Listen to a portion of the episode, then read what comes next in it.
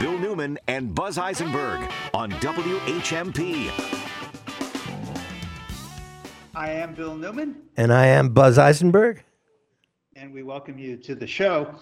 Our first guest today is Lindsay Sabadosa, State Representative Lindsay Sabadosa, the representative representative for and from the First Hampshire District, which includes the city of Northampton and the towns of Chesterfield, Cummington, Goshen, Hatfield, Plainfield, Westhampton, Williamsburg, and Worthington. Representative Sabadosa is with us every month, and we really appreciate her time and attention to this show and her district. Representative Sabadosa, yesterday was big news in the world of the legislature because committee assignments, don't, don't, people who are listening, don't get snoozy. This actually really matters. This really matters. So I'd like to know what committees you have been assigned to, how you feel about those assignments, and then explain to our listeners, if you would please, why this really matters in our lives in this district this month, this year. Representative Sabadosa. Well, thank you, and good morning, Bill. It's always always a pleasure to be here, and good morning, Buzz. Nice to see you. Good to morning, see Representative. you. Um, I can't wait to hear about committees I- personally. yeah, I was just going to say though, I think this is the first time I've been here where it's both of you, so this is new show format. So it's really exciting. new experience. Um, and so, yes, committee committee assignments came out yesterday, and basically, uh, what the House does, usually the day after the Senate, is uh, to let legislators know what committees they're going to be on. These are decisions that are made by the the House leadership, and of course, there was some some change in House leadership this session as well, um, particularly because we, we've had a lot of people get appointed to other bigger things. We had someone leave to be the ambassador to Ireland last session. And you call that bigger? No, right? Uh, we had uh, we had someone uh, leave to to work in the Biden administration. So it's been there's been a, a bit of turnover in the House. We call those demotions. You call those demotions. well, uh, the ambassador to Ireland will be in Holyoke for the St. Patrick's Day parade, so don't let her know that, please. uh, however, yesterday was an exciting day. Uh, we, you know, we all caucus at one, and that's where you sort of find out where what committees you're on, as well as everybody else in the legislature. So, uh, yesterday I, I found out, and I'm really excited that I am going to serve this session as the vice chair of municipalities. And it's a really good fit for a couple reasons. First of all, Bill, you went through a long list of towns that I now represent with redistricting. So, um, in visiting all of those towns, going to select board meetings, we're starting visits of all of the schools in those communities. It's been really clear that um, municipal issues are going to play a huge role in my upcoming session, um, and particularly with legislation I file. So, I'm really happy to be working on this committee. It's got a great chair who um, has really proven herself to be very communicative and and helpful. Uh, Chair Fiola out of Fall River, and it deals with a lot of home rule petitions. So we're really going to be looking at the nuts and bolts of how legislation passes. So it's not not usually, although it can be like um, big policy. It's really like how does the legislature take a bill, decide if they're going to move it forward, and what are all the steps that happen there. And so, you know, my ask to the speaker's office was, I want something where I really get to learn something different and new, and I really want to understand how sausage gets made. So this is the perfect committee for that to learn about those negotiations and what goes into bills. So I'm just really thrilled to be on it and to be able to take a leadership position in that, and more importantly, just to have the opportunity to learn something different that I think will really benefit my district. We are certainly one of the districts that sends a lot of home rule petitions. Um, I think we're up there with the, the Cape and Islands and some of the places um, on the maybe on the South Shore, more a little bit more rural areas, and so very glad for this appointment. And then, in addition to that, I get to continue to serve on two committees that I love. Uh, one is transportation. Uh, I've been on transportation since I was elected, and it's been a wonderful process. I also serve on the Western Mass Rail Commission, um, and I've worked really closely with uh, with Chairman Straus over that time. So thrilled to be able to stay on that committee. You're always a little nervous because you don't know, and that's a popular one, so everyone's jockeying to get on it.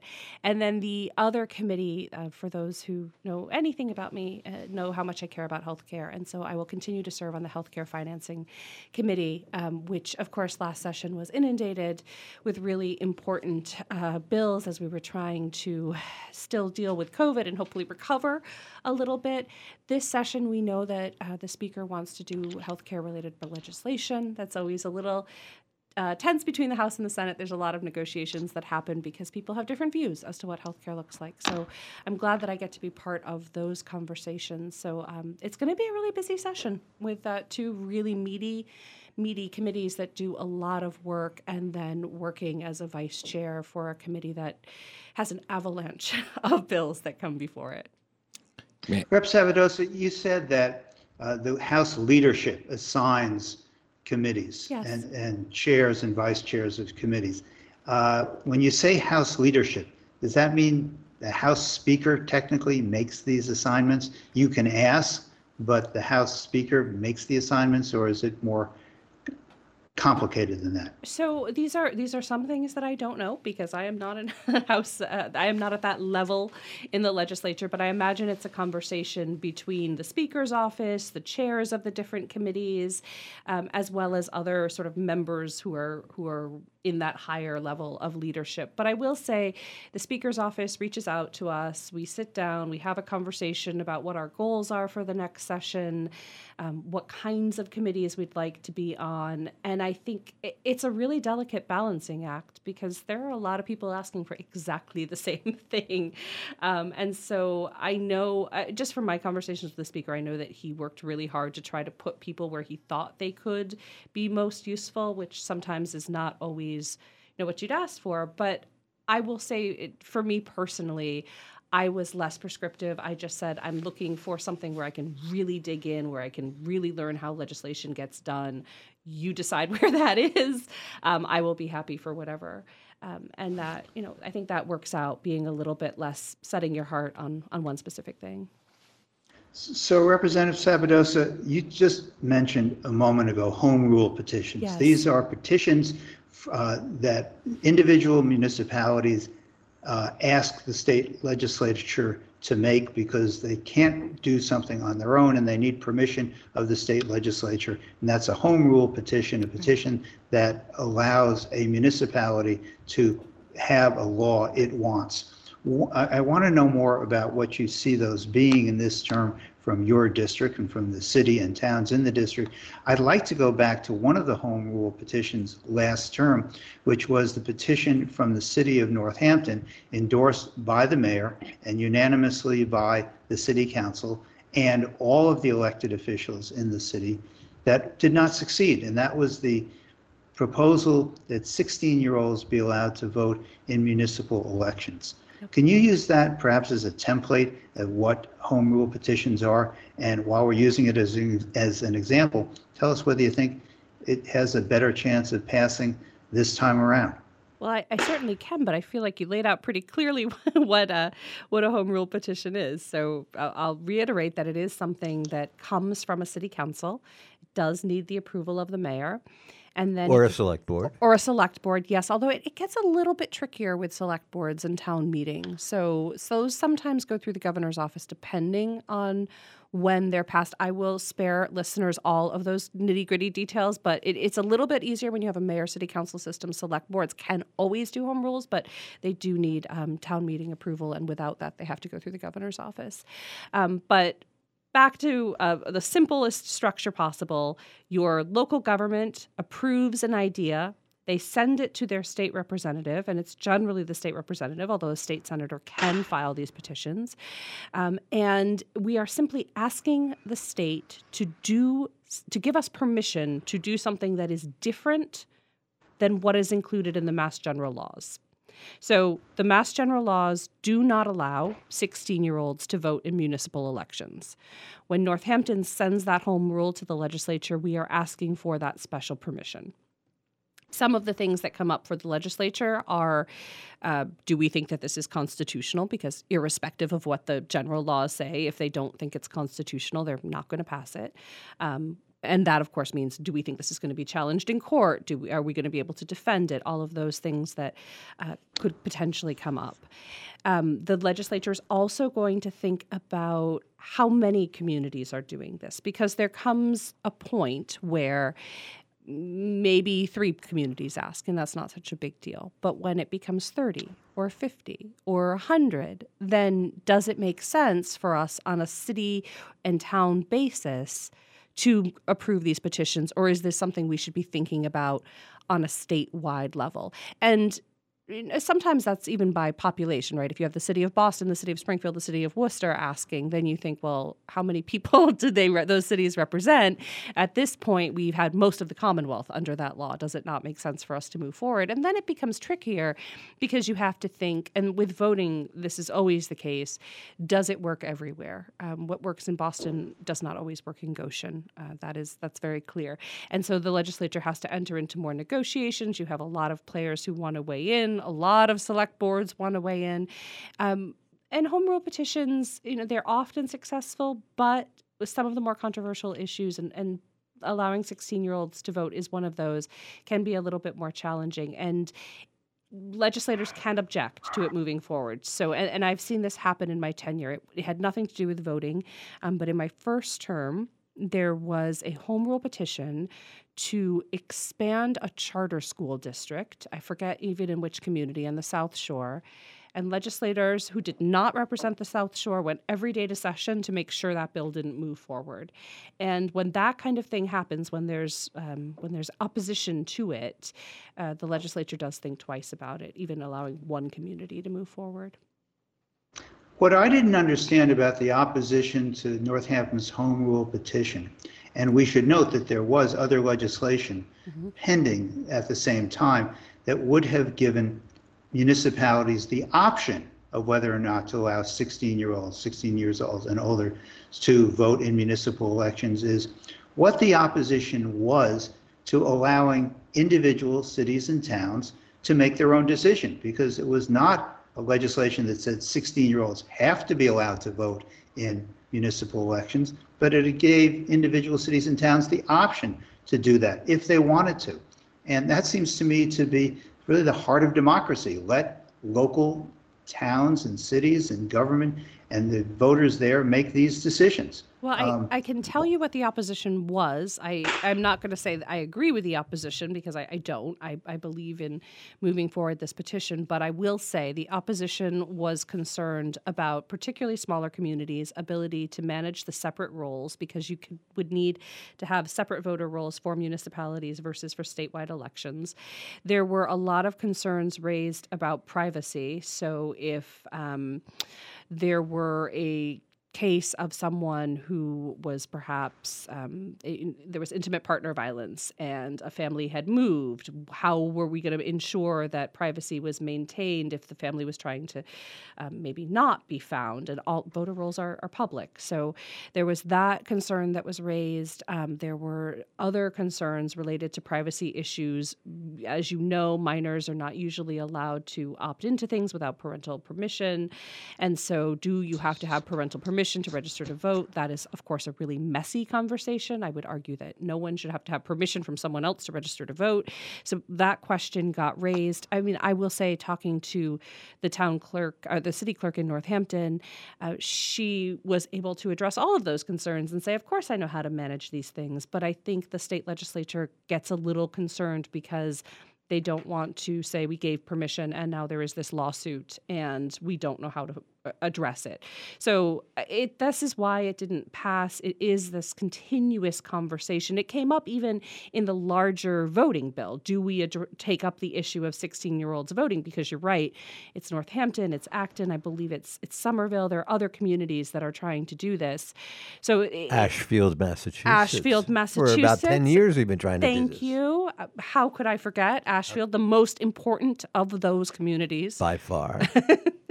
um, but because there are so many, it did come up as conversation during the voting rights uh, bill or the Votes Act that we passed last session. But um, you couldn't get all of the membership there. There were still a lot of questions. And even though Ashfield is involved in the situation. Not all legislators were fully aware and mm, created a little bit of uh, nervous feeling. So, um, you know, I, I keep telling people because I've been asked a lot of times to file legislation where people have said, yeah, it's such a. I have such a great idea, but you know, you can't enforce it. I don't know how it would work in practice, and it probably would be a moot point in five years. And you have to say, like, nope, legislation is is not that.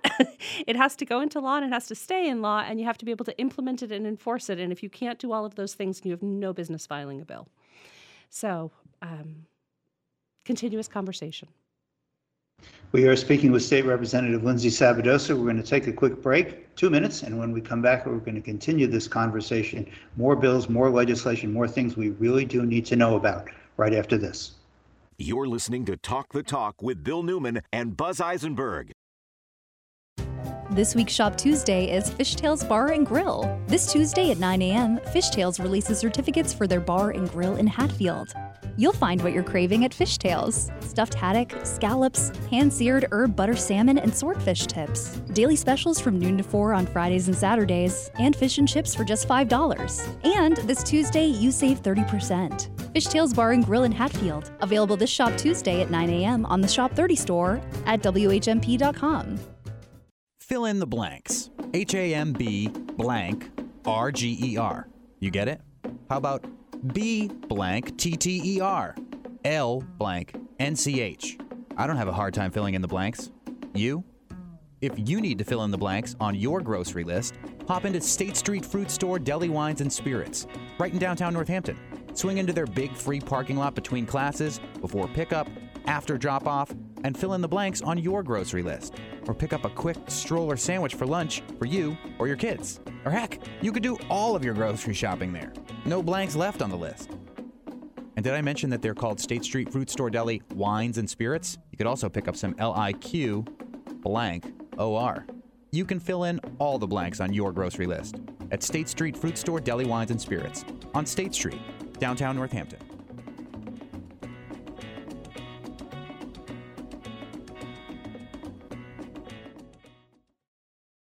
You love your car. We all do. It's part of our DNA. If your vehicle gets into an accident, the people to turn to are the collision experts at Fort Hill Collision Services in Amherst. Fort Hill lets you leave your concerns at the door. They'll fix your vehicle to better than factory standards and deal with your insurance company from start to finish. Fort Hill is locally owned and operated. They're part of the community and they guarantee the work they do every time.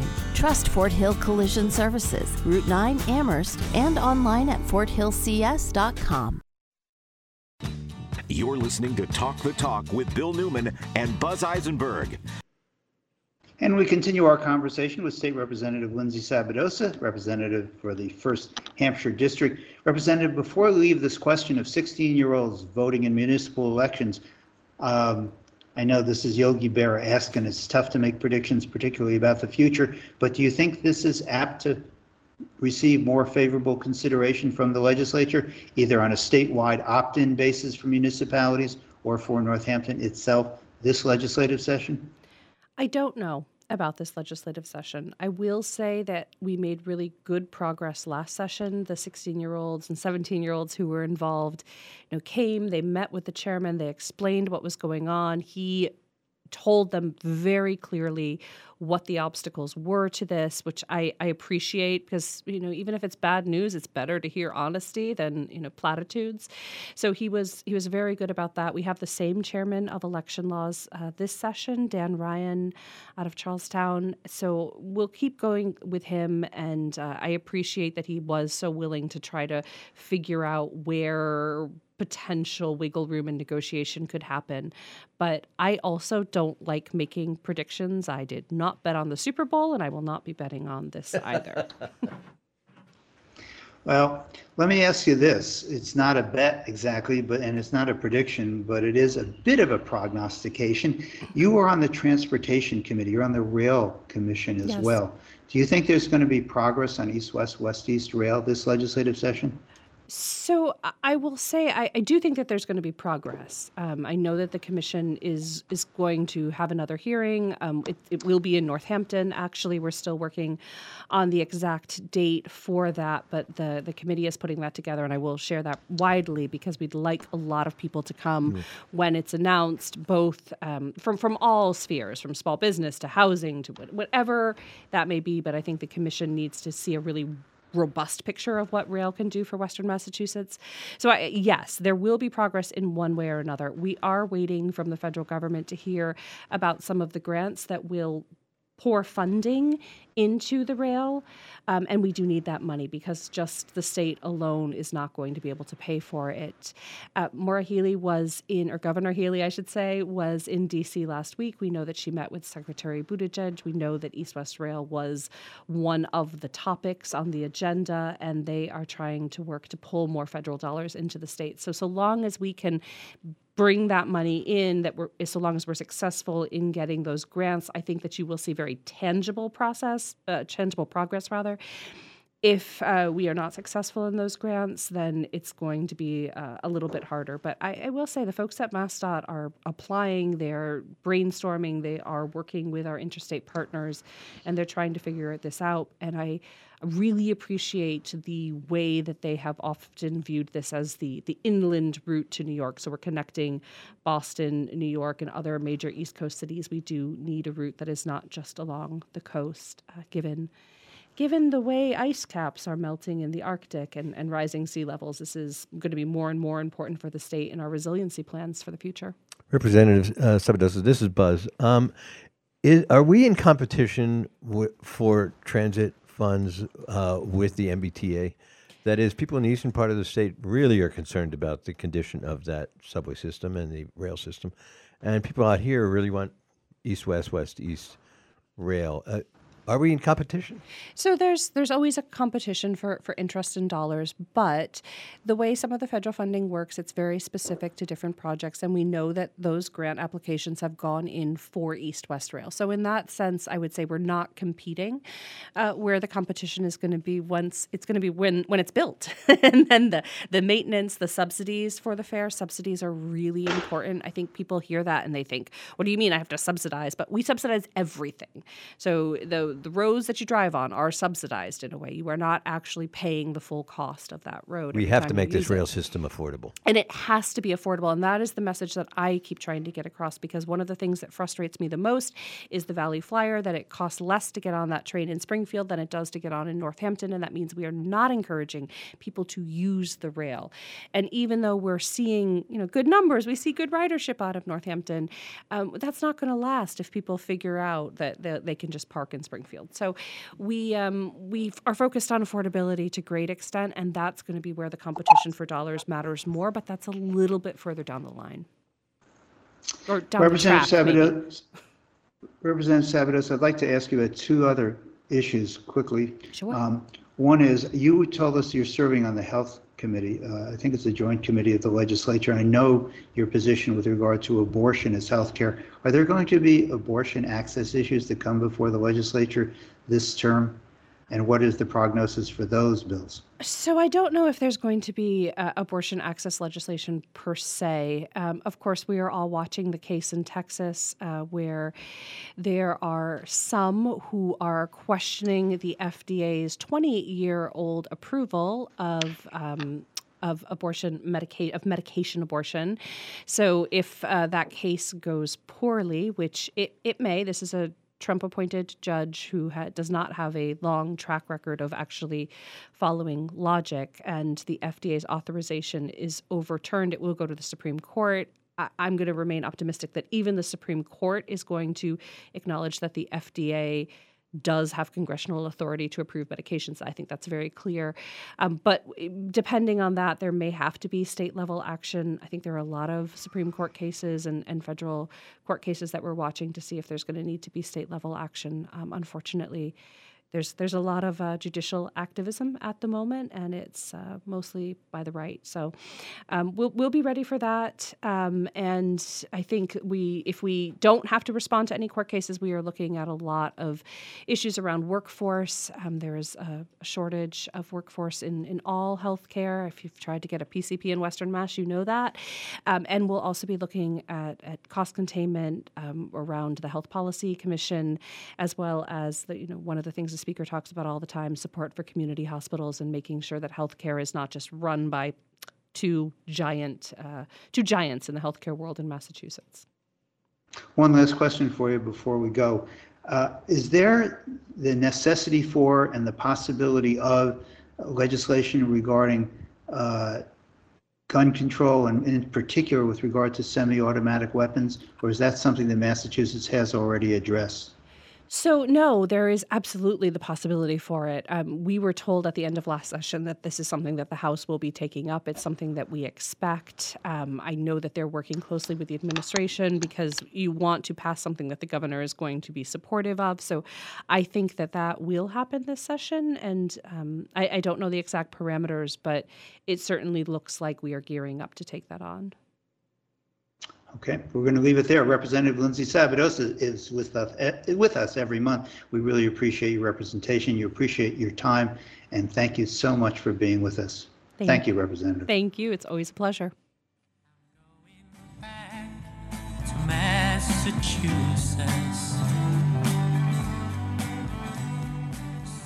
This is Talk the Talk with Bill Newman and Buzz Eisenberg. For WHMP News, I'm Jess Tyler. A move to study past injustices on black citizens in the city was on the agenda at Northampton City Council meeting last night. The council took up a resolution that could potentially lead to reparations. City Councilor Garrick Perry spoke with Western Mass News. We're in need of community, of coming together, and it's really, I think, important now for us to start tackling these issues of why Northampton doesn't have the same population of African Americans as some of our neighboring cities. You know, why we've only had three black city councilors. Councilor Perry said they'll vote on whether or not to form a commission to review a history of slavery in the city, as well as discriminatory practices. The goal is to study subjects such as housing disparities for black citizens or obstacles for black businesses in Northampton. John F. Kennedy Middle School in Northampton now has a permanent principal. Lauren Marion, currently serving as interim principal for the school, beat out four other candidates to be named the school's permanent leader. The Greenville Police Department has been awarded a $375,000 grant that will help the department hire and partially fund three new officers. City Council voted to accept the grant Wednesday, signing on to fund the remainder of the cost of the three positions. In the past year, the department has lost several officers to retirement and other departments and were unable to fill the positions due to budget constraints. With six officers down, the department will be moving from 24 hour coverage to coverage from 7 a.m. to 3 a.m., beginning March 1st through June 30th. The new hires will begin to help the department move back to full staffing. For today, mostly cloudy showers, mainly during the first half of the day. Breezy, highs 54 to 58, but temperatures dropping during the afternoon. Tonight, partly cloudy, breezy, and colder. Overnight lows 18 to 24. And the outlook for Saturday, mostly sunny and cooler, highs around 40. I'm 22 News Storm Team Meteorologist Adam Strzempko on 1015 WHMP.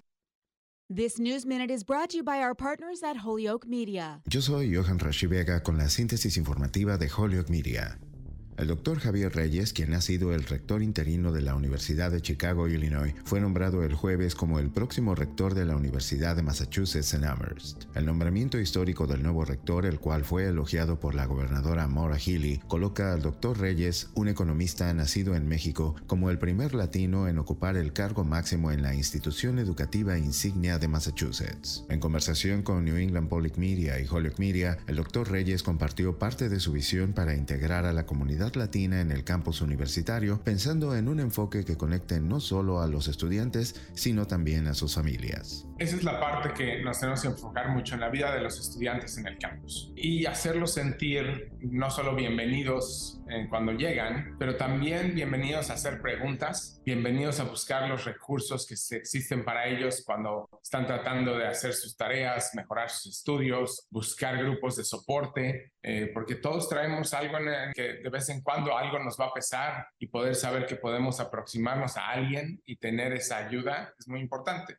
Pero también es, es muy importante que sepamos que no solo debemos buscar a los que tienen, se ven como nosotros o hablan nuestro idioma, sino debemos sentirnos cómodos de poder aproximarnos y acercarnos a otras personas de otras afinidades que tengan, ya sea LGBT community o la, la, comunidad afroamericana, la comunidad asiática, la comunidad musulmana, y crear una cultura de entendimiento, crear una cultura de aprendizaje, crear una cultura de soporte que no solo depende que sea tu grupo de afinidad el que te va a apoyar.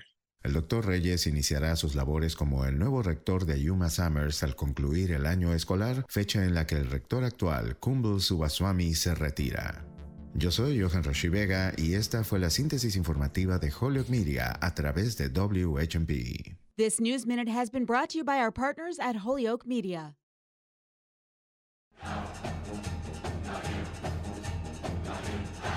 This is Talk the Talk. And I'm Bill Newman. We are here with Buzz Eisenberg. And for that particular intro music, of course, we have Max Page, who is the vice president of the Massachusetts Teachers Association. And no, he isn't. We, he is the president. Uh, the president of the Massachusetts Teachers Association. Sorry, I was on autopilot. I apologize for that, Mr. President. You've been demoted, president Max. Max Page. No, no, he's been elevated since he was he was vice president for couple of terms, and he's now the president of the Massachusetts Teachers Association. Max Page, good news, I think, for Western Massachusetts in particular, with the announcements regarding Jo Comerford, I think, as the co-chair of the Higher Ed Committee in the legislature. Tell us what your reaction is to that, if you would, please. Well, it's a, it's terrific news. I mean, Senator Comerford has been um, the the main uh, you know legislator on the Senate side pushing for a major reinvestment in public higher education. She's the chief sponsor of the Cherish Act. That is the bill, maybe we'll talk about a bit later, a central bill that we helped craft with her and others to um, provide high quality, debt free public higher education. It was her first bill ever filed when she first became senator in the great and general court of Massachusetts. So it's great to um, know that the Senate president, Karen Spilka, has thought it important to have Jo uh, as the co-chair of the higher ed committee. It gives us, you know, good good hope that the the Cherish Act and investments in public higher education will get really top billing in this upcoming session. We should probably note that the Great and General Court is actually the formal name for the Massachusetts legislature. That is correct. Thank you for that that clarification. Max, I, you mentioned the Cherish Act for those of our listeners who say, okay, I know Max Page has talked about it. I know Newman and Eisenberg are interested in it, Dan Torres too, but go back. What is the Cherish Act? What is it sure. going to do? To help us out here. Yes, so the Cherish Act is a blueprint for reinvestment in public higher education. We have a scandalously bad record in the Commonwealth of Massachusetts, which prides itself on public education when it comes to public higher education. And over the past uh, several decades, we have disinvested. And by disinvested, uh, it's another way of saying we have privatized public higher education. We have lowered the investment in public higher ed, which has mean higher tuition and fees, which is which is privatized. It's put on individual students and their families. We have disin- we have relied on adjunct faculty and staff because we are not investing enough to hire full-time faculty and staff. We have disinvested in the buildings. So when the UMass Amherst and other and Greenfield Community College and Holyoke Community College, when they need to build buildings, they have to put out bonds that are often paid for through student fees. So what this does is that this bill addresses each of those pieces. It would guarantee debt-free public higher education for everyone. If you have a lot of money, you can pay full fare. If you're a working class kid, you'll not only get tuition and fees paid, but also living expenses so you can truly um, attend. It invests in the kind of the programs, this, we call them success programs, programs to help students not just get to college, but get through college. It's about providing fair wages and health insurance for our adjunct faculty who do not get health insurance in a state that prides itself on universal health insurance. And finally, it's about, as I said, um, taking the cost of state buildings, our state campus buildings, off of the backs of students and their families and actually having the state pay for them, as they did when I grew up in Amherst and watched the Fine Arts Center rise and the tallest library in the world rise, those were paid for by the state and with funds from the federal government. It was not paid for through student fees. Well, help me understand this. Is the Cherish Act simply a blueprint for funding, or is it a guarantee of funding? I'm a little unclear about the relationship between the Cherish Act and what other actions the legislature has to take to make the Cherish Act real. The chair, they would have to, we, want them to pass this bill, which would be a multi-year commitment to reinvesting in public higher education.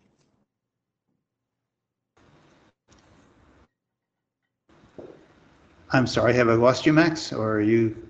Can you hear me? to- I can hear you now, thank you. So Yes, it's- uh, the, the the blueprint, it's a blueprint of, uh, it would basically make a long-term commitment in the same way that the Student Opportunity Act, that was a bill a few years ago that made a seven-year commitment to reinvest in K-12 schools, which the legislature is now each year in its budget process. It then adds more and more money each year to fulfill the obligations of that legislation. That's essentially what we would be doing, but this time for higher ed. We never got to higher ed when we had the campaign that was called Fund Our Future that resulted in a wonderful and amazing invest reinvestment in K-12 education. I sent you an editorial copy of an editorial. Tell our listeners about it if you would, would- if you would please, and your reaction. Yes, so um, the this is an editorial today in the Boston Globe about something called Mass Reconnect. And Governor Healey during the campaign, and I be- we believe in her budget, which will come out, budget proposal that will come out on March 1st, will include funds for something called Mass Reconnect. It's modeled after a free community college program for adults, those over 25, in Tennessee and in Michigan. So it's basically those who didn't get to go to college at what has come to the traditional time of, of 18 years old, giving them access back to community college and would help them uh, make the tuition and fees um, free after whatever grants they can they can get. So that's that's the idea. It's um, anything that says we are moving towards making um, public higher education free, whatever piece of it, I think is great. Um, so that's great. There are some limitations or concerns that we have about it. That that is one thing the research has been so clear about is that for working class people, if you only help to cover tuition and fees and don't address the living, transportation, childcare costs, you are unlikely to get students who be able to go and or persist all the way through to a degree. It makes it much more expensive, but having investing a little bit of money and having students not get a degree is not good for them, nor is it good for the Commonwealth overall. So we want to be sure that any proposal really addresses what is so clear in the research that you have to provide working class um, students um, broader aid. So that's one that's one major issue. We also think if you're going to be proposing a program that might bring in thousands and thousands of more students, you need to be sure that you're also investing on the side of the programs, the staff, the faculty, be able to be able to serve them. Yeah, and the question of support for those students is crucial because the retention issue keeps coming to the fore, which is, yes, students go, they get in, they get excited, they get and do the work, but they can't stay with it because they literally can't afford to be there. Right. So, for instance, in Tennessee, they have something called the Tennessee Reconnect program. So they had 18,000 students enrolled in the first year, 7,000 dropped out in the second year. And let's just be clear, this is not like these are um, bad students. These are adults. They have families. They are probably also trying to work as well.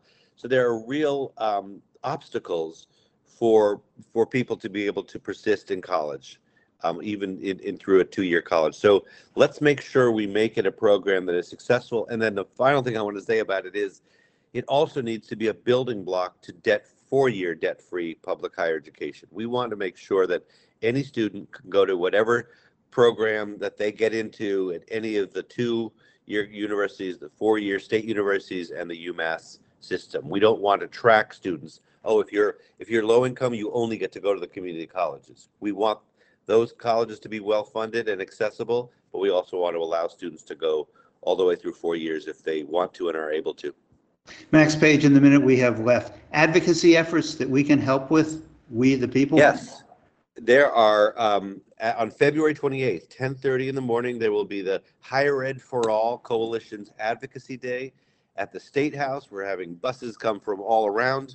Um, it's higheredforall.org is the website, and uh, this is a chance for us to bring students and staff and faculty all across the system. And I want to note in those final 15 seconds, the reason this moment is this is such a great moment is we won the passage of the Fair Share Amendment, the millionaires tax, which specifically names public higher education as one of the areas for investment from those um, maybe $2 billion ultimately that comes from that new tax on the multimillionaires and billionaires. We're going to leave it there. We've been speaking with Max Page. Max is the president of the Massachusetts Teachers Association. Thanks so much for being with us, Max. We really appreciate it. Thanks, Buzz. Thanks, Bill.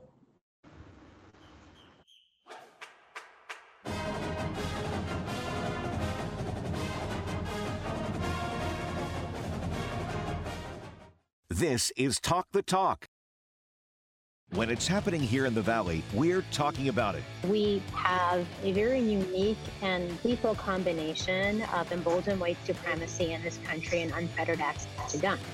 We need to keep talking about the intersection of white supremacy and guns. Guns are used in order to, you know, elicit fear and power and control uh, by white supremacists. And it's not an issue that's going away easily. 1015, 1400, and 1240. We are the Valley. We are WHMP. Business West announces the 2023 Difference Makers. This year's honorees include Burns Maxey of City Space, Claudia Pazmany and Gabrielle Gould of the Amherst Area Chamber of Commerce and Business Improvement District, and Gary Rome, president of Gary Rome Auto Group. Join Business West on April 27th at the Log Cabin and celebrate the Difference Makers. Network with hundreds of business and civic leaders. The 2023 Difference Makers, sponsored by Burkhart Pizzanelli PC, the Royal Law Firm, Tommy Car Auto Group, and Westfield Bank. Celebrate the Business West Difference Makers, April 27th 7th at the Log Cabin. Authorization, enrollment, and activation activities are required. Receive all services. Contact institution for details. Two lattes, please, on me. Yeah? My free Kasasa Cash Back checking account surprised me with sweet cash rewards. So thoughtful. Kasasa Cashback simply appreciates me. It also refunds my ATM withdrawal fees. Huh. My Megabank account just takes money out every month without even asking. Sounds like it's time to move on. Take back the special treatment you deserve with Kasasa Cashback. Ask for Kasasa by name at Franklin First or online at franklinfirst.org. Federally insured by NCUA. The sap is running. Local hero sugar houses are stoking the fire and boiling that one and only New England delight, maple syrup. Visit the scenic hills of Maple Corner Farm in Granville. Tour Maple Corner's sugar house to see the production of maple syrup. On the weekends, the griddle at Maple Corner Farm is cooking up pancakes, French toast, breakfast sandwiches, bacon, sausage, and eggs. Maple Corner Farm in Granville. Breakfast on the weekends and take home some Maple Corner Farm syrup. Visit the North Hadley Sugar Shack. Watch sap boil and bring your appetite. It's the North Hadley Sugar Shack's 28th annual Sugar and Breakfast season, serving Fridays, Saturdays, and Sundays 7 to 1. North Hadley Sugar Shack. Their own pure maple syrup is available year round, but the sugaring season is short and sweet. Don't miss it. Go to North Hadley this weekend. Step into the season, maple sugaring season. Visit a local hero sugar shack. For a directory and map showing the local hero shacks, go to the CISA website, buylocalfood.org. Push, push, come on, one more. Let's go, go, go. Is this your idea of personal training? If so, you've got it all wrong. Or perhaps we've got it all right at Fitness Together, where we meet you where you are to get you where you want to be. Fitness Together trainers help you reach your goal at any fitness level, even despite ailments and physical limitations. So don't let a misconception keep you from having the energy to do what you love. Learn how you can get it together at Fitness Together Amherst or Northampton.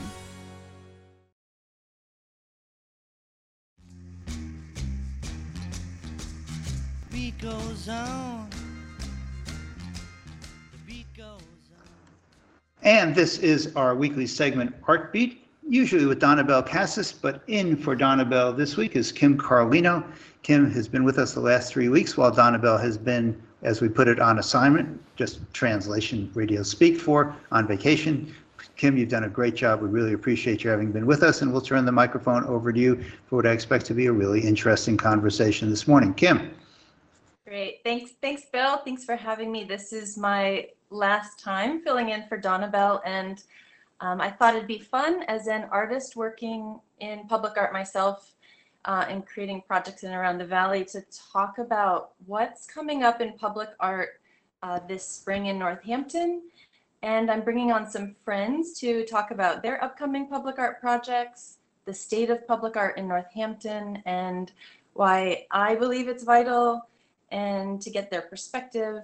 Um, I believe that public art has the power to create a strong sense of place and community, um, and it's a really powerful tool for revitalization. So today we've got Brian Foote, the director of the Northampton Arts Council and director of arts and culture for the city of Northampton.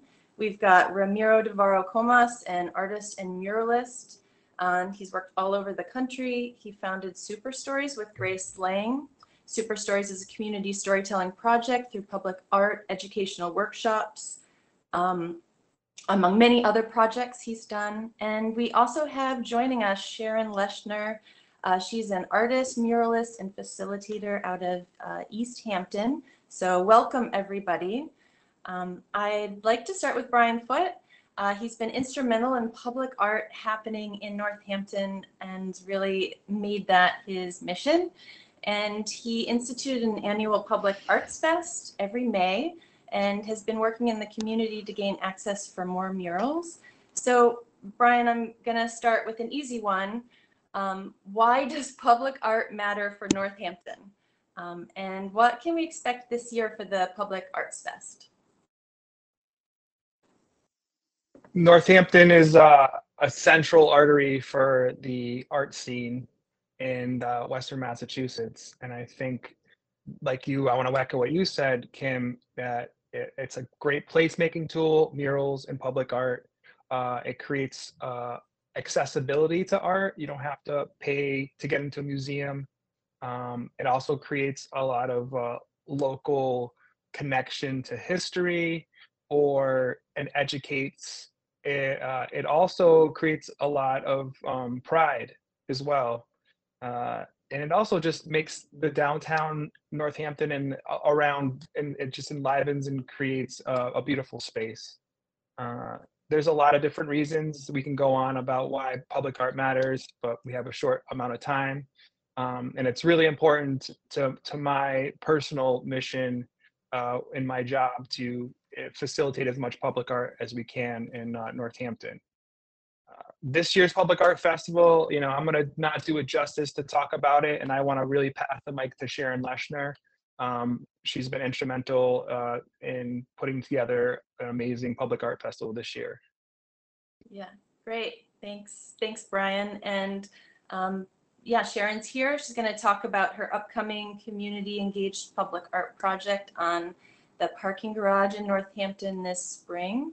Um, so Sharon, welcome and uh, tell us what the theme of this mural will be and um, where on the parking garage it's going to be located and just a little bit about the project. Yeah, hi everybody. Can you hear me? Yeah. Okay, great. Um, so I'm really excited to be um, designing this project. It's going to be um, on the parking garage, the EJ Gare parking garage, where the Tuesday um, farmers market happens all throughout um, from spring until fall. Um, and this is a community mural, which means a few things. It means that we actually got input from the community. We went to a farmers market and we um, brought some art activities and got people's ideas going around why does the farmers market matter to you how do you feel here um, and that is what actually uh, goes into the design of the mural and inspires the design of the mural and um, actually everybody all northampton any surrounding areas want to come out we're actually going to have a paint party on may 13th um, where everybody is invited to paint the mural. So you don't need any art skills. Everybody is invited to come out and paint this mural um, with us, and then we will install it onto the wall. Um, we're using a method, um, it's sort of an indirect mural method, and it'll be a big, huge paint by numbers. So we're really excited about that. Um, and I just wanted to shout out our community partners. Um, community Action has been supportive in the project, and Grow Food Northampton runs the market and has been a great partner in the project also. Um, and yeah, I think I'm just really excited about sharing with people that this is a space that all people are welcome in um, and that there are hip and snap benefits at the market um, and just sort of spreading that message that um, people might not know about. So uh, yeah, I think that's it. Uh, that's, that's exciting, Sharon. I think that's um, going to be such a great project there and just enjoyed by so many people. Um, you know, kind of echoing what Brian said about um, the accessibility piece of public art and how you know a, a community can really take ownership um, of it through the excitement of that project. So May 13th, people can come out and help paint that. That's exciting. So uh, we've got Ramiro um, and uh, his Super Stories project. And it's coming, he's um, going to be doing this project in spring at the Leeds Elementary School. And he's also done a lot of kind of consulting work with Northampton around public art. Um, so Ramiro, welcome. And um, I'd love you to talk about Super Stories and how that project works when you go into a place um, to collaborate with them and how the kids get involved. Okay, thanks so much for having me. You can hear me well? Perfect. Um, so yes, uh, we, uh, our organization, Super Stories, as you mentioned, we work with public art, educational workshops, partnerships. Our main project we've been doing lately is working with schools. And the project we are doing with the Leeds Elementary School is very similar to some that we have done before. Uh, we did one last year, actually, yeah, last year uh, for the Community Music School of Springfield. We have a video on our website that shows the process, but our goal really is to center the children's drawings. So we have a workshop with the kids, we take all of their drawings, and then we actually paint alongside the kids their drawings in a large scale format on the walls. And so what it does is it's it's really cool to see, you never really see a child's drawing or their hand in large scale format. Um, so it, it's really special because they get to see their work big and also like a child's weirdly drawn cat is amazing and it just gives such a really great positive energy to anyone who's who's looking at it uh, so that that's what our goal is uh, with the Leeds Elementary School.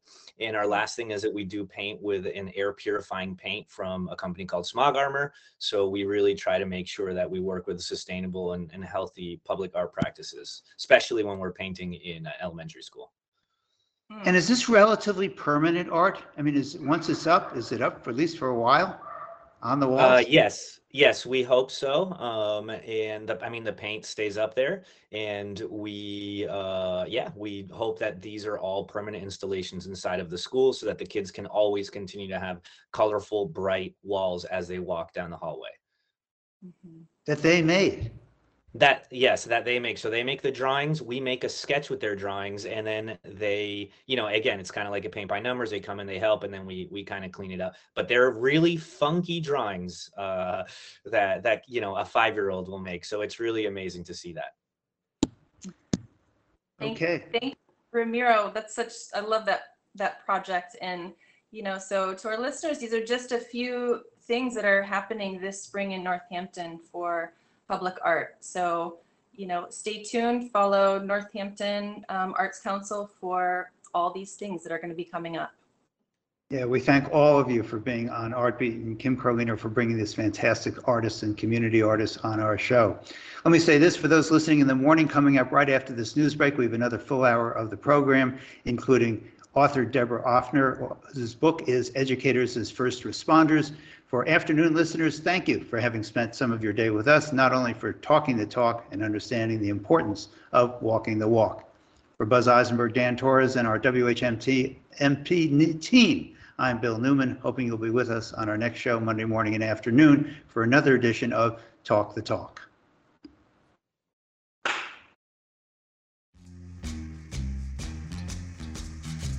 goes on.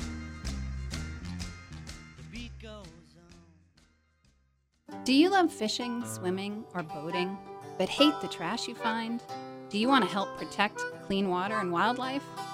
Whether you live near the Deerfield River, Millers, Westfield, Chicopee, or Connecticut, your local river needs you. Join the Connecticut River Conservancy and help us protect our rivers. Our rivers belong to all of us, and each of us has a responsibility. Together, we can make a difference. Learn more about what you can do at ctriver.org. Live and local news and talk for Northampton and the Valley since 1950. WHMP Northampton. WHMQ Greenfield. A Northampton Radio Group station. It's 10 o'clock.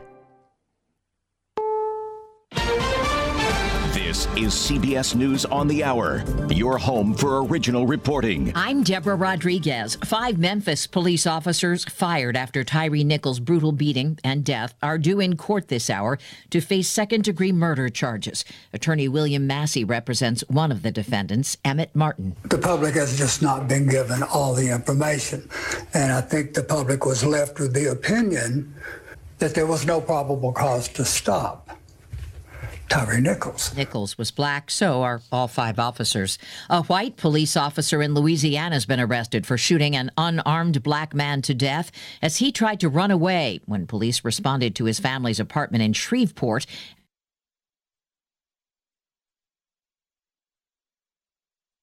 Speed of our delivery to strengthen our sling speed of decisions to limit Russian potential. Vice President Harris among the attendees. The Wall Street Journal says top oversight officials want to send auditors and investigators to Ukraine's war zone to track U.S. assistance. President Biden's admitted those mystery objects shot down over the U.S. and Canada last weekend were harmless.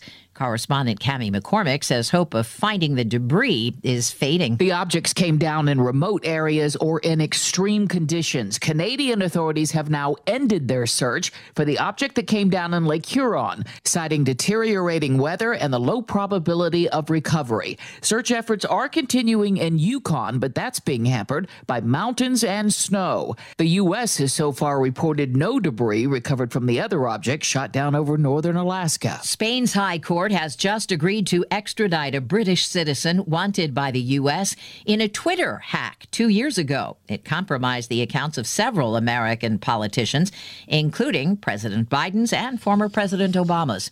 The same day, EPA Administrator Michael Regan visited the site of the toxic train derailment in East Palestine, Ohio. The rail operator got more bad news. CBS's Roxana Saberi. Norfolk Southern's problems are growing. Just yesterday, another one of the company's trains derailed outside of Detroit.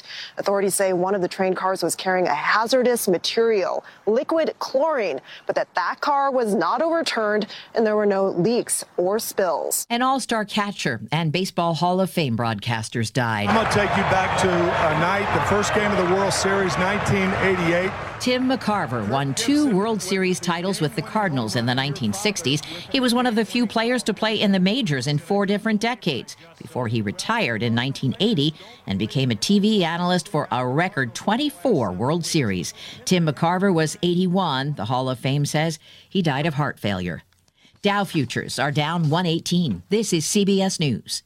At Staples, you can count on every project being print perfect, guaranteed. I need presentations and brochures printed, and they have to be perfect. Your bounded presentations, brochures with the finest folds, and more will be done right every time. That's our Print Big promise. Now at Staples, get $10 off your document printing and marketing materials order of $50 or more, plus 20% back via store bonus. Try Staples and see the difference. Ends 225. Rewards members only. Bonus must be redeemed in store. See staples.com slash stores slash print big for details. At Staples, you can count on every project being print perfect, guaranteed. I need presentations and brochures printed, and they have to be perfect. Your bounded presentations, brochures with the finest folds, and more will be done right every time. That's our Print Big promise. Now at Staples, get $10 off your document printing and marketing materials order of $50 or more, plus 20% back via store bonus. Try Staples and see the difference. Ends 225. Rewards members only. Bonus must be redeemed in store. See staples.com.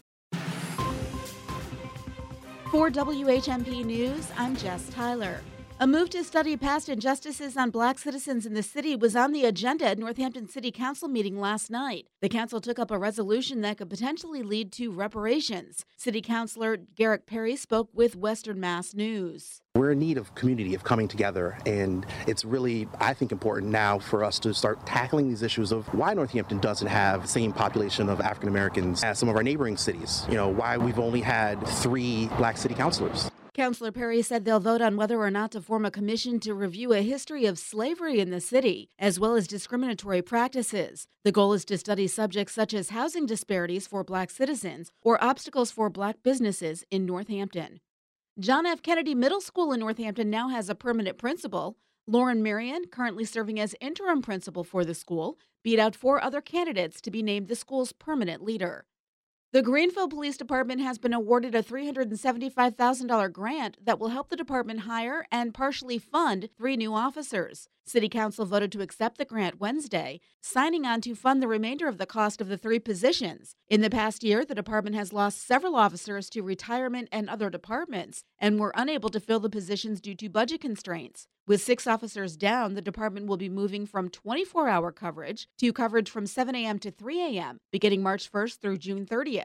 The new hires will begin to help the department move back to full staffing. For today, mostly cloudy showers, mainly during the first half of the day. Breezy, highs 54 to 58, but temperatures dropping during the afternoon. Tonight, partly cloudy, breezy, and colder. Overnight lows 18 to 24. And the outlook for Saturday, mostly sunny and cooler, highs around 40. I'm 22 News Storm Team Meteorologist Adam Strzempko on 1015 WHMP.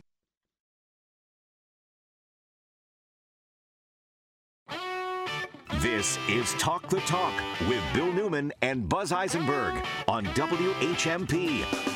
And I am Buzz Eisenberg. And I'm Bill Newman. And Bill, I'm really excited about our, our next guest because I'm looking through her book, which is called Educators as First Responders A Teacher's Guide to Adolescent Development and Mental Health, particularly focused grades 6 through 12. Um, I, I have a granddaughter who's just turning 14. She's the best kid in the world, and she has those behaviors that a 14 year old girl often uh, displays. And in, uh, she lives in Brooklyn, and we keep hearing about friends of hers who are suffering from real mental health issues that went undiagnosed, unrecognized um, by her teachers and and I'm seeing I'm sorry by her parents.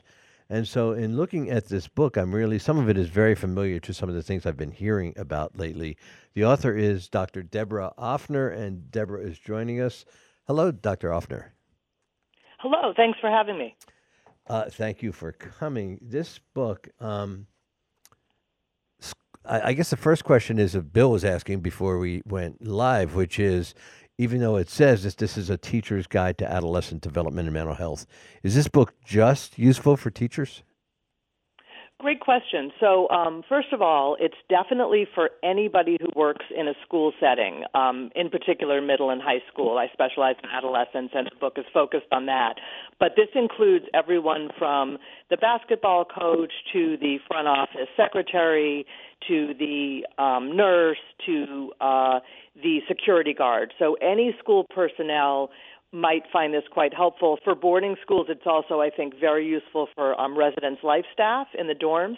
Um, a lot of times kids go to teachers or teachers notice when they're having problems, but kids aren't selective about people's backgrounds. So they may talk to a secretary in the front office as much as they might talk to the school psychologist. So it's really for everybody. And I think it's also useful, I've heard from some parents who find a lot of the information helpful in terms of understanding their child's development and mental health. And you point out in your book that parents are not always as well situated to observe their children's behavior. Even school counselors might not know as much as the teacher who has them in the classroom day after day. So, can you speak to that? Yeah, that's absolutely correct. And um, it's really the reason I wrote the book. So I have worked in schools for 25 years, and um, that's both college and high school and middle school in counseling and student affairs roles. And what I have found is that for the most part, my referrals of kids who needed help or my kind of heads up that a kid might be struggling routinely comes from classroom teachers or other school personnel who are with the kids in um, you know, more spontaneous moments. So, for example, the high school that I worked at in Boston, a main source of information for me about how kids were doing was the ceramics teacher, because kids would be sitting and throwing on the wheel and just talking, um, either to her or to each other in that environment. So, um, it's really um, very much the case that teachers are, you know, as I say in the title, the first responders. They're often the only ones to know when a kid is having trouble. And so we need to equip them because we rely on them. But, Doctor, uh, you are, look, schools are not mental health clinics. You're a psychologist. Why should schools concern themselves with student mental health issues with everything else that they have to worry about with respect to educating our children? And if they are going to be concerned with mental health issues, how do they equip themselves to be able to handle such issues well? So those are both really uh, compelling questions. I think um, even if you don't care about student mental health, and I think that most educators very much do care, um, the the issue is that when students are not emotionally well, their minds are not available for learning. So um, we can have students who are very bright um, and capable, you know, on paper and in theory, who are so distracted or preoccupied by um, syndromes that are pretty common among today's teenagers, such as anxiety or depression, that they're not able to take in information, they're not able to participate in class. A lot of times they may have trouble completing assignments. And so to function adequately as a student, you need to be mentally well. And the way to equip people, I think, is to make it a community or sort of village problem on your school campus so that it's not just the psychologists or the school counselors or the dean of students that are attending to things, but it's every all the adults in the building. We keep hearing about this national mental health crisis in our schools, uh, particularly in middle school and high school students. Mhm. In the wake of the pandemic, a lot of sort of homeschooling has happened. Children who aren't aren't as socialized uh, as they would be if they were in a classroom with a lot of other kids doing what we all remember we used to do. So, how does that national mental health crisis? Uh, how is it reflected in this whole topic of educators as first responders? Yeah, so the demands are, are very much greater um, on educators now than they were even a few years ago, which isn't to say they weren't already quite significant a few years ago. I mean, the adolescent mental health crisis really began before the first COVID 19 case, you know, was was exposed in the U.S. So it's a it's a long-standing kind of slow building or rapidly building in some ways problem that that we're facing as a country. Um, and I think um, the other issue is that teachers, as well as parents and everybody in the country, everybody's been affected by these crises, and so um, nobody is operating in the way that they did or with the capacity they had before the pandemic started. So everyone's kind of depleted, and you know, in some cases, have had significant losses or different kinds of at least disruptions or trauma. So the demands are greater. I think the good news is that awareness is much, much greater. Um, and that's partly, you know, due to media coverage. Um, it's also this um, generation of kids, Generation Z kids, what I call pandemic kids as well. They're talking about these things openly and frequently, and so I think that that um, is a much better situation than years ago when kids kept things private and there was a huge stigma attached to asking for help. Mm.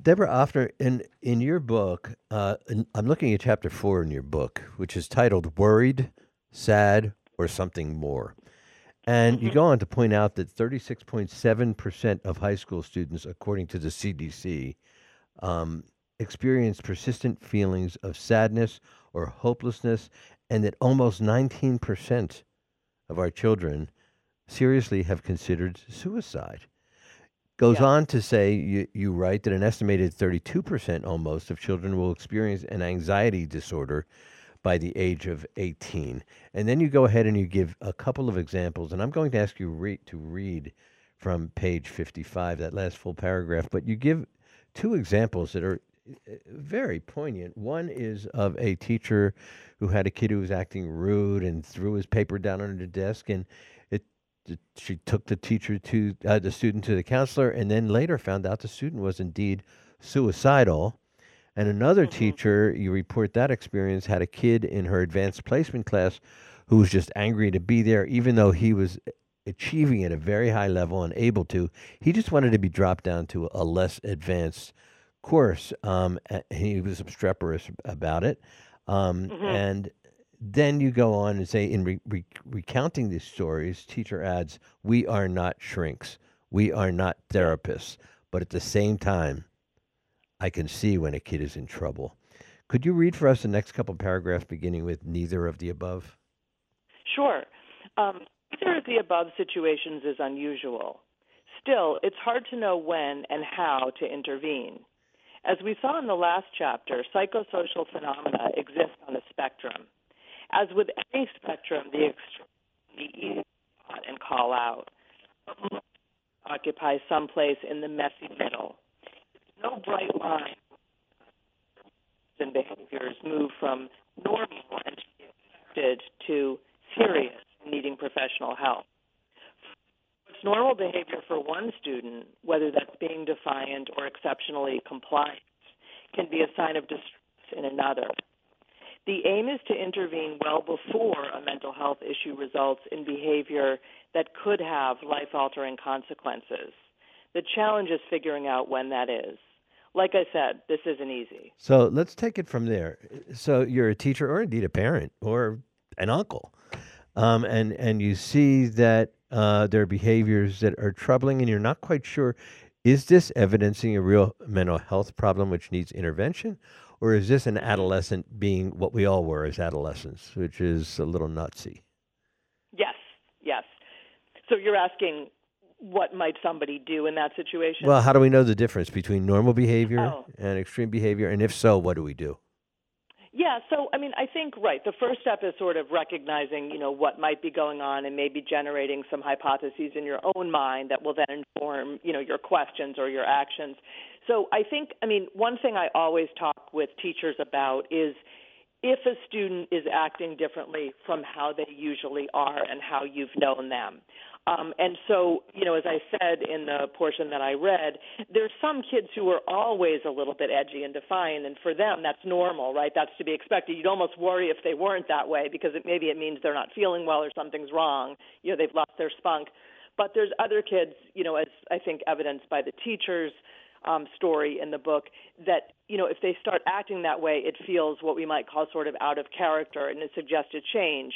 Um, the same is true for parents. You know, noticing changes in your child, either their demeanor, their irritability level. Um, their mood, um, or things like big changes in eating or sleeping, or how much they're socializing. I mean, anything that's a change, it could be just developmental, or you know, it could mean nothing, um, but it's always it, you always sort of want to get your alert up if you see a change in somebody, um, and then the other kind of examples I use in the book, or the reason I use them, is that a lot of times with teenagers, depression and even anxiety can come out as kind of moodiness, irritability, surliness, you know, whatever you want to call it. It kids are different from adults. And so where an adult might be able to say they feel sad or hopeless or down, kids sometimes, you know, act difficult or feel irritable rather than noticing their own sadness. So you're a little bit of a detective. And I think the the first thing to do as a teacher is just to ask a kid how they're doing. Um, in a very sort of open-ended, curious way. I think kids mostly appreciate being asked, you know, that an adult is taking interest in not just how they're doing on the grammar quiz, but how they're actually doing. You write about it in the two minutes before we take a break. You write about something you call the whole child approach, and you talk about incorporating sociological and systemic perspectives on on Yeah. the whole child. Could you tell us about that? hmm So I think um, one of the things that I think has been missing in psychology, not so much recently, but historically, is an awareness of the broader sort of societal or structural factors. So we have a lot of more awareness of these things now as a culture, but um, you really, when you're working with a child, teaching a child, counseling a child, it's really important to be aware of their identities. Um, and those could have to do with gender, with sexual orientation, with with race or ethnicity or recency of immigration to the U.S. Um, as well as their um, socioeconomic background, the kind of neighborhood their family lives in, the kind of jobs their parents do, because kids are very much influenced by and shaped by all of these social forces, and they are in play in the school community and in our interactions as adults. I find it especially useful when someone's identities are quite different from mine to just pay attention, to be curious, and if they bring up any of those things, to just show an openness to hearing about how their experience might be different from mine. And it's important for kids to be more educated about each other's differences as well so that they can be more empathic, you know, toward people that are different from them. Hmm. We are talking with psychologist Dr. Deborah Offner about her new book, Educators as First Responders A Teacher's Guide to Adolescent Development and Mental Health, grades 6 through 12. And when we come back after the break, I would like to ask you, Doctor, about Generation Z. Are kids today different than we were when we were kids? We'll be right back with Dr. Offner right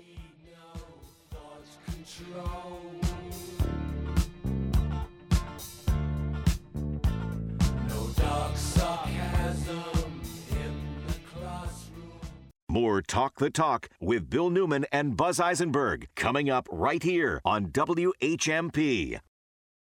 When it's happening here in the Valley, we're talking about it. We have a very unique and lethal combination of emboldened white supremacy in this country and unfettered access to guns. We need to keep talking about the intersection of white supremacy and guns. Guns are used in order to, you know, elicit fear and power and control uh, by white supremacists. And it's not an issue that's going away easily. 1015, 1400, and 1240. We are the Valley. We are WHMP. Looking for the perfect place to watch the game? Hi, I'm Caleb Hiliadis, head brewer of Amherst Brewing. Make the Hangar Pub and Grill your go to spot to catch all the action this season. Our famous wings come with your choice of 26 flavors, and with 25 years of beer making experience, there's an Amherst Brewing beer for every drinker. Now that's a winning combo. Join us for weekly trivia nights in Amherst, Westfield, Agawam, South Hadley, and Greenfield. Visit hangarpub.com for more of what we have cooking and brewing today. It was one of those big historic houses in Conway, built in the 1800s, a real beauty, though a bit of a challenge to insure. Steve bought it for about 700,000. The insurance company figured the replacement cost to be about 5 million. A bit of a gap there.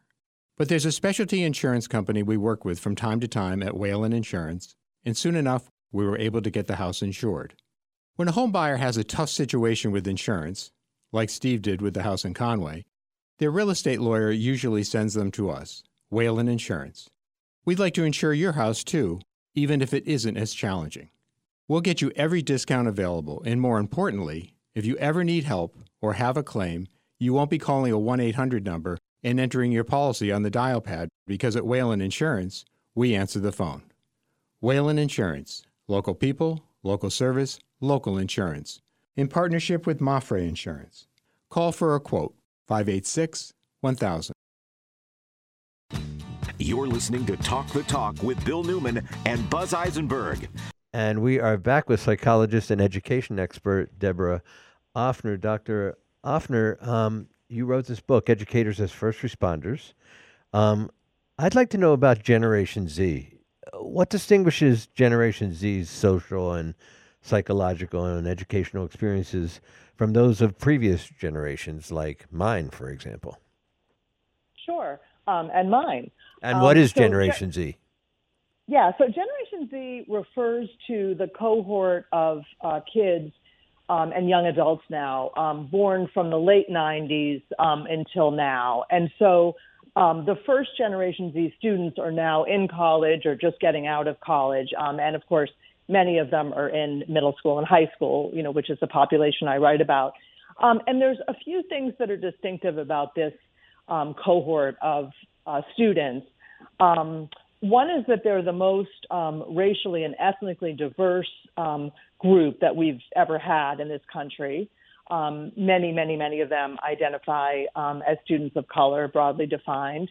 Um, and then also, they are um, the most, I would say, gender fluid and open to different sexual orientations than any generation that the U.S. has ever seen. So, those are kind of two really big distinctions. Um, the other aspects of them that are important um, are that they are all digital natives, meaning that you know they've never existed in a time when the technological devices and the social media that you know for those of us that are older um, are you know are are still somewhat new or even unfamiliar. Um, they've always had these things in their lives. They don't know what it would be like to live without them. So those are pretty significant differences um, from previous generations. And then they're also you know the most stressed and most perfectionistic generation to date. So their expectations of themselves as well as their expectations of others, um, according to psychological research, are much higher um, than previous generations as well. Yikes! Harder to be a kid these days. Um, it, it, it really is. It really, really is. Yeah. Uh, Bill. Yeah, I'd like to ask about that because, uh, as I recall, and it was a long time ago, but I have had in the interim teenage daughters who are now adults. Teenagerdom yeah. is really hard. It's yeah. it's erratic. There are good days yeah. and bad days, good weeks and bad months, and uh, good years and bad years. And I'm wondering how you view the teachers in this situation. And a teacher says, listen, there's a kid having a really hard time, but it may be totally normal. And what is a teacher to do? To go to the psychologist, to go to the parents? And will the parents necessarily be receptive or are they going to say, mind your own business, this is normal stuff? And how does a teacher navigate all that? Yeah, and you're right. The new normal is not all that normal. I mean, especially with the COVID nineteen pandemic, which of course I didn't mention in defining this generation, but it's a it's a major definer, right, of this generation. Um, and there's also I forgot to mention initially um, a tremendous amount of trauma in this generation, not just from the pandemic, but other kinds of psychosocial trauma. Um, now, part of that is we're getting better at learning about it and documenting it. I think in that particular um, example. Um, but you know, I would say when you say go to the go to the psychologist, go to the parent, I would say go to the kid. I mean, I think that's sort of your first line of inquiry um, and intervention is to go to the kid. And there's some kids that would love for you to contact their parent and let them know that they're struggling, um, and there's other kids that would say absolutely not. So you know, typically you're asking, you know, again with a middle or high school kid who's old enough to have an opinion what the kid thinks about your contacting their parents, especially if it's obviously not an emergency. Um, but then, you know, going to the psychologist, I don't think you always need as a teacher to take a kid or refer a kid to a counselor as a school, but you may yourself want to get a consultation from that person about the kid. And you can do that without mentioning their name if you prefer to keep it private. Um, but that's a lot of what I do in my work with schools is I talk to teachers about what they're seeing. I give my lens, you know, so that they can get a little more perspective on it and we can evaluate it together from afar. And then we figure out, you know, is this a kid I should be connecting with myself or can the teacher handle it? Um, Bill, I'd like to piggyback on your question, and and Doctor, you, you deal with this in your book, Educators as First Responders, but uh, you talk about how parents' stress impacts on adolescents' mental well-being. Could you could you talk about that a bit? Yeah, I think this is actually a really important issue. I'm glad that you brought it up because I think we can get so focused, especially those of us who are child psychologists or teachers, on kids that we almost forget about parents. And the truth is that even though they act like they don't care and like they're very self absorbed, and sometimes they are, kids care a lot about their parents and they also are attuned to their parents. So many kids in my practice or in the schools where I work will report to me about their parents' stress levels, you know, whether it's about work or a marital separation. Um, I've had kids um, gradually recognize that their parent may have an alcohol abuse problem that, you know, nobody else has ever noticed or named. I mean, um, parents matter to kids so much. And of course, with the pandemic, it's a perfect example that if your parent lost their job in the pandemic, um, or your parent was lucky enough to have a job but was on Zoom calls, you know, from morning until night and totally unavailable. All of these things affect kids, and they're paying a lot more attention to our emotional states than I think we realize as parents. Yeah, uh, that's really. And finally, before we take a break, um, both of my children, they're now age 53 and 50, they are both educators that deal with this cohort, as you call them, of adolescents all the time, as does my daughter-in-law. So, and and my son often, who's a coach of teachers, he talks to me about how adolescents can't express vulnerabilities in accurate ways Mhm. all the time, Mhm. um, and and their needs, and they can't talk about it in a constructive way, in an appropriate way. So, what do you say about that? Yeah, that's that's a great observation about kids. I think that um, you know, as kids are really grappling with all the developmental tasks in front of them and all the social pressures, um, it's very hard for a lot of kids to ask for help or to acknowledge that they have some kind of problem. And one of the things that um, the schools where I consult really try to um, emphasize is that asking for help is actually not a sign of vulnerability, it's a sign of strength. And if you don't learn to ask for help, it can lead to a lot bigger problems down the line. And so um, I agree, you know, with what your son says. I think it's a big issue. It's it's a bigger issue, I'm going to say, for you know what we might call cisgender boys than it is for cisgender girls. I think girls are, you know, it's more acceptable. I think in many cultures um, within our country for girls to ask for help or to acknowledge um, vulnerability, but for boys it remains super super hard. And all know boys that have really close knit groups of friends, but if a boy's having a struggle in his family and I'll say, "Have you talked to your friends about it?" the answer I usually get is, "Oh no, we don't we don't talk about anything like that." Um, so it is it's a big problem. Well, the book, um, we are out of time. We could talk about this for days, I think. Uh, Dr. Deborah Offner, the book is Educators as First Responders A Teacher's Guide to Adolescent Development and Mental Health. You can get it through your independent bookstore. Thank you so much, not only for being with us today, Doctor, but for what you do for our children and therefore for our future. Thank you so much for having me. It was a pleasure. We're going to take a break, and when we come back, we're going to be talking with Jeff Napolitano. And uh, I'm so glad. Je- I've been wondering about this organization that Jeff's looked into Roots and Dreams and Mustard Seeds. It's an organization in Pittsfield. We're going to hear about it. It's Jeff's good thing this week. We'll be right back.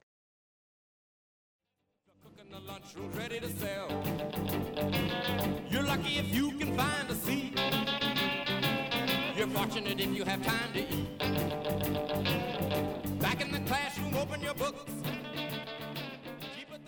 You're listening to Talk the Talk with Bill Newman and Buzz Eisenberg. For WHMP News, I'm Jess Tyler.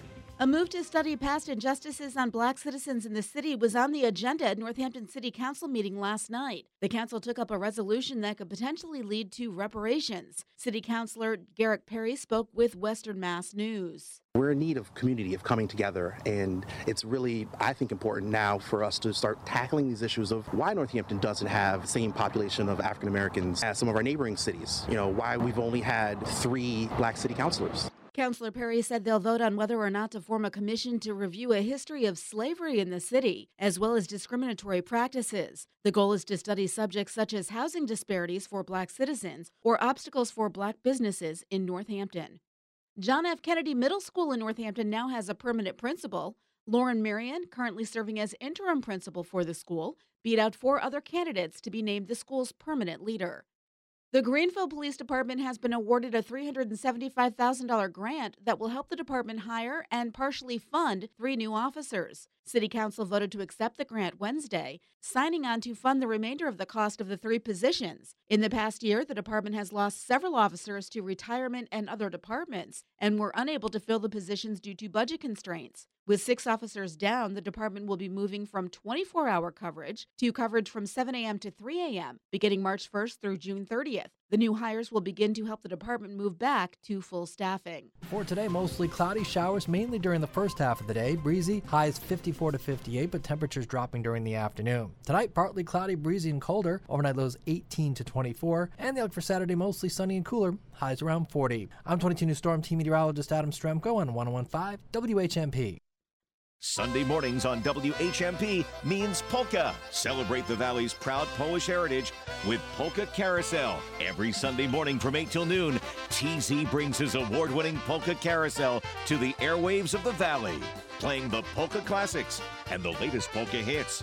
There are polka hits? It's Polka Carousel every Sunday morning from 8 till noon on 1015, 1400, and 1240. WHMP. Eat more kale, says the bumper sticker. Why assume I'm not eating enough kale? If you eat at Paul and Elizabeth's, there's always kale. There's the Caesar salad with kale, with romaine, or both. There's the vegetarian platter, vegetables sauteed to perfection, including kale. Or just order a side of sauteed greens. Some people treat kale like one of those good for you but no one really likes it things. Maybe those people have never been to Paul and Elizabeth's restaurant, Inside Thornes in Northampton. In spite of concerns about an economic slowdown, consumers continue to spend. Sales at retailers rose far more than expected in January as consumers persevered despite rising inflation pressures. Advanced retail sales for the month increased 3%, a third higher than expected. Ford has halted production, at least temporarily, of the top selling electric pickup in America, the F 150 Lightning. The reason? A possible battery problem. The automaker says the potential issue was discovered during the company's pre delivery vehicle inspections. Is your home being invaded by digital burglars? Cybersecurity experts warn that the rapid growth of smart devices in homes can pose a threat because they're all connected to the Internet. The experts say each device in your home needs a strong password and regular system updates. I'm Mark Huffman. Learn more at consumeraffairs.com.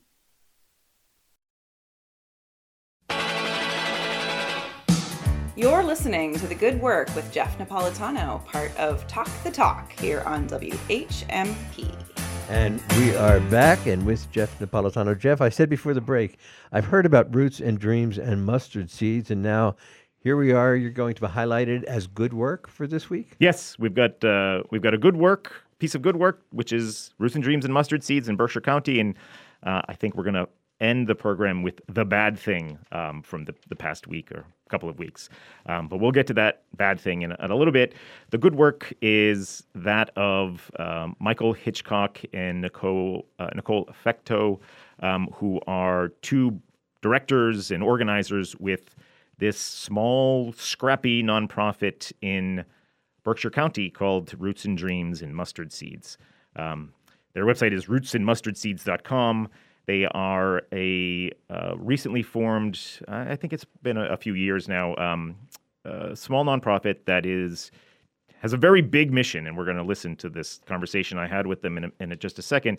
They have a big mission. They cover a lot of different areas, um, but uh, at, at one point uh, in the interview, uh, Michael refers to Berkshire County as the land of need, um, which is definitely uh, true. We, we have lots of issues in Berkshire County. It's sort of often the forgotten county of Western Massachusetts.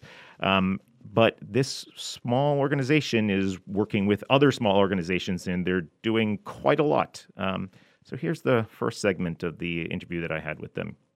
By Michael Hitchcock and Nicole Fecteau from Roots and Dreams and Mustard Seeds, a new, a relatively new nonprofit that's based out of the Berkshires uh, I'm sure most of the listeners at WHMP aren't terribly aware of what you're up to. So why don't you talk to, about how you started your organization and, and what you're up to? The broad mission is to increase working class ownership and control of the land, natural resources, government, and economy. And uh, working class there is defined as anybody who's not the boss or the landlord. So that's all part of our mission and we just want to increase the regular people like us who don't own stuff our ownership and control of land natural resources government and economy in whatever ways we can come up with and that can really lead us into crazy directions. So in the last year we've worked on worker owned cooperative businesses cooperative housing police abolition work. You never know which way we're going to go with it. And we do have our own priorities but that's enough from me for now. I'll have nicole say her version. I've been community organizing for close to 20 years and been with Manos Unidas here in Western Mass. Starting Roots and Dreams and Mustard Seeds was was like um, a way to open the avenue where there'd be some concentrated effort on providing mutual aid support to um, low income people who were trying to get their businesses off the ground. It's like trying to be the network that tries to get that capital for groups and um, working with our partners to get the technical assistance. And so worker co-ops has been real key, I think, to building out part of our mission. You'll see like when wealthy young people from a wealthy, affluent, professional managerial background, they can fail a number of times and still be in business and get that support. We want to be that support. Also, uh, poor people, regular people deserve the right to fail and experiment. And currently, they don't have that right. They're relegated to McDonald's once they fail at anything. You're back at the lowest rungs they can fling you to. You outlined a very vast mission, basically, you know, police abolition, co op work, uh, mutual aid, all this organizing. Uh, so what is what is your organization look like? How many how many dozens of, of staff members do you have doing uh, you know carrying out this this big agenda of yours? We we have two full time volunteer looking to be paid, and then we have dozens. You're right about that of extended uh, membership throughout either our our own org or through our partnerships. So we're really high on the coalition building aspect of things and making sure that voices aren't erased. Okay. We have a, a large um, producer co-op being formed with a lot of Latina and Latino chefs, and they're creating a like um, there are multiple groups working together, and so they're wanting to transform the space to have a commercial kitchen, and so we're looking forward to that. So they have a place to sell their their amazing, delicious comida. One of the things that I'm wondering, just from looking at the newsletter that was attached to one of your emails about your accomplishments in 2022, because you're laying out a whole bunch of aspirations and you know goals, but in terms of concrete things, one of the items that's on your list is uh, expanding your food security program, Mercado de Vida, which says, according to your newsletter, that you have two weekly hot meals and a community fridge and freezer uh, that you provide to over 200 vulnerable re- residents per week. We actually just upped it to three meals about uh, three weeks ago, just because we have uh, an increasingly growing homeless population that asks for one more meal. So we now have three meals per week. And we've had a huge influx of undocumented refugees, climate and political, from South and Central America.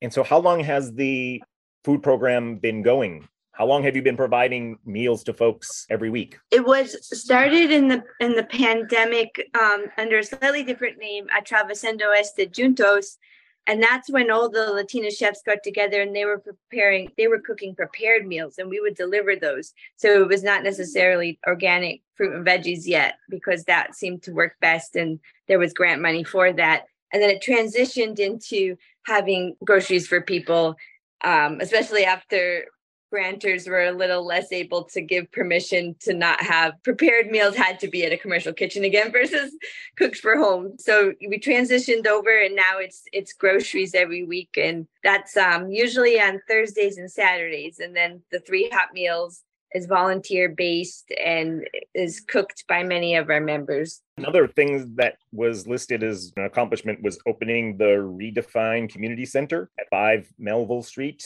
which is a home for community workshops and a makerspace and so on and so forth. So that is that's something that you opened in 2022 last year and is still flourishing today. We're there right now. Yeah, we're here right now. like people keep coming in because we're in like the back space.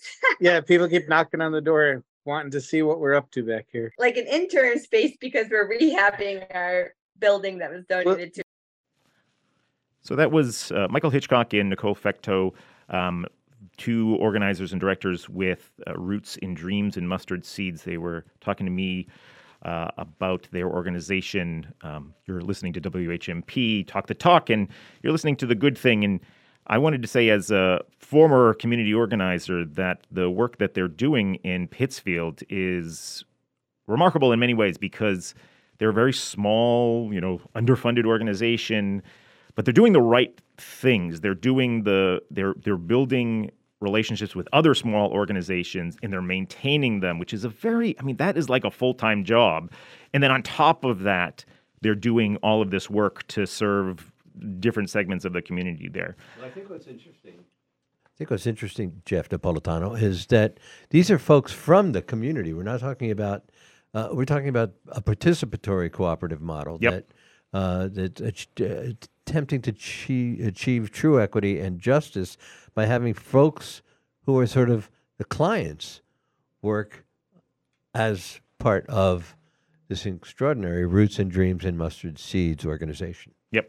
Uh, so we went into uh, a little bit more detail about their work uh, in our our second part here. Pittsfield, Berkshire County is a land of need. Every kind of revitalization project, every kind of project that's done here, it just misses the people who live just a few blocks from the pretty main street. It's a median income of 24,000 and every program misses them. But our programs don't seem to miss them. It seems like kind of popular with the the groups that should be popular with. But we're trying to expand because having a group that's only for uh, poor people that's not sustainable we need to mix the the people of different uh, social economic backgrounds so that people see they have a shared interest and a shared struggle like the homeless people aren't that different than the people living marginally sharing an apartment with four people and they're not really that different than the homeowner who is just like 3 months away from falling behind and losing their homes. so we're trying to increase that understanding but not in a preachy academic abstract way it's like art classes, Spanish classes, dance classes, and you just kind of learn about the shared struggle incidentally by sharing the space. And so th- there is an uh, there is a real need for it, and we'll be not closing this interim space when we open the other one. There's a need for both. So your your website uh, talks about you know how you do food justice work and co-op business development and co-op housing and, and all that stuff. Is it done um, all under your 501c3? Is it done with organizations uh, separate 501c3s? Is it how, how how does one access many pieces of work that you folks do? I think um, so. Locally, we work with about five partners who are many of them are startup or startups or they're movement building groups who may not have a 501c3. Um, so our org is like an umbrella for about five different partners who are movement building groups, they don't quite have an EIN at, at this time, um, but maybe working toward that goal. And that's uh, Manos Unidas and Maggie Satterwhite Immigrant Co-op, and then Holding and Helping Hands. And those three are majority Latino led. And then there's Reformation Academy as well. And then we then work in the even larger umbrella um, with our statewide coalition, which is Massachusetts Solidarity Economy Network, Coalition of Worker Owner Power. And we rely heavily on partners like Cooperative Development Institute to bring in some technical assistance for the worker co-ops and, and things that are going to are self-directed and emerging. So we definitely are are big on partnerships. We do a lot of navigation locally where people come to us and we're still small, so we may not have resources, but we've been living here a long time, so we may know who has them. So we're always reaching out to organizations in our town that can work with us to help our members. And then basically for the the nuts and bolts, like for instance, the co-op housing thing, we are taking a lead on that because no one else is and we are slowly gathering other organizations in partnership and we take those partnerships and collaborations very seriously so we respect and do not erase the work of other people. We keep checking in, but we are taking a lead on that. There's other things where we're less of a leader, so we we are happy to put our names at the bottom of things. But our role in any case is always to be a, a leader or an equal partner or supporting. And basically, our job is always to make sure that different individuals and different orgs within the project are being heard and that the ideas are being implemented in a way that reaches all of the people we're trying to reach. So you are listening to my conversation with Michael and Nicole from Roots and Dreams and Mustard Seeds. You're listening to the good work on Talk the Talk. We will be right back with the rest of that conversation.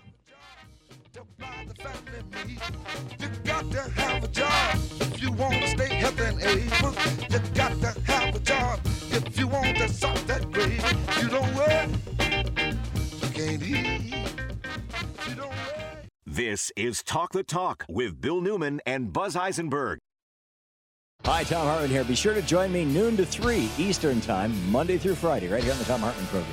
Occupying the media three hours a day, five days a week for We the People. On 1015. 1400 and 1240. Join me noon to 3 Eastern Time, Monday through Friday, right here on the Thom Hartmann program. WHMP.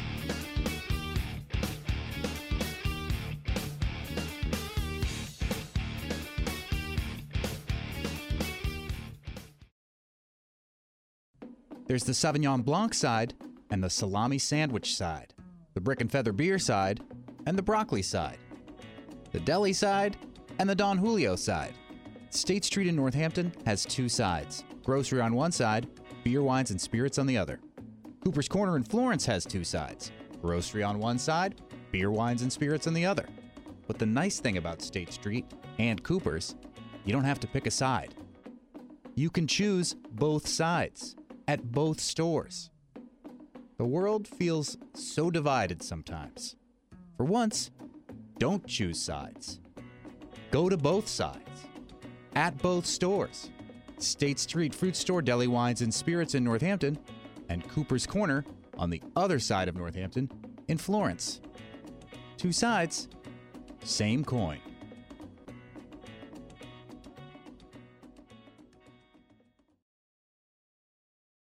Hi, this is Dr. Jenny Garber, former college athlete and now arthroscopic and shoulder surgeon at New England Orthopedic Surgeons. I'm proud to be one of the board certified team of doctors who's ready to tackle any orthopedic or sports injury, from shoulders and elbows to knees and ankles and everything in between. With convenient locations in Springfield, East Longmeadow, and Northampton, you can trust we'll give you the best bona fide care. So visit anyortho.com to schedule your appointment today, because at New England Orthopedic Surgeons, we help get you back in the game. Every day, financial ads claiming to be different from the competition. Are they? I'm Frances Rayam, the money doctor, and I'm about to make a bold statement. I believe the thing to focus on isn't their uniqueness, it's yours. No one has the same financial situation or needs as you, and no one can help us help you better than you. But the truth is, when it comes to managing money, most of us are not as successful as we'd like to be. No matter how focused we are, it's almost impossible to separate emotion, and being in a relationship can further compound the issue. That's why I developed Hug Your Money. Financial coaching coupled with online software and tools to empower you to manage money wisely. We guide you every step of the way to resolve immediate issues and plan for your financial future with modeling scenarios. So, whether it's debt, budget, retirement planning, or a financial crisis, having a Hug coach in your corner is like having a new best financial friend. Hug Your Money is as unique as you are. In fact, it's patented. Visit hugyourmoney.com. You're listening to Talk the Talk with Bill Newman and Buzz Eisenberg. And you are listening to Jeff Napolitano. That's me on uh, my little segment, uh, The Good Work. The Good Work being what folks in the Western Mass counties are doing uh, in terms of social justice and and making the world a better place. And, and this week, I talked to the folks at Roots in Dreams in Mustard Seeds, Seeds a, a small organization doing big work in Pittsfield, um, in, in in larger Berkshire County. Uh, this is the the tail end of uh, my conversation with them. If anyone is in Western Mass and and wants to learn more about how co-op housing is so integral in creating equity for low income families and wants to join our emerging coalition to try to create that here, um, they're welcome to e- email us. Given that, why don't you give me and give the audience the phone number, email, website people need in order to reach you? It is roots and mustard seeds dot com. Dot com. I really hope you all check out our website and look at what we're trying to achieve here with our building. Uh, we're going to try to start opening it this coming June for members only. And next summer, we're looking for the big public opening.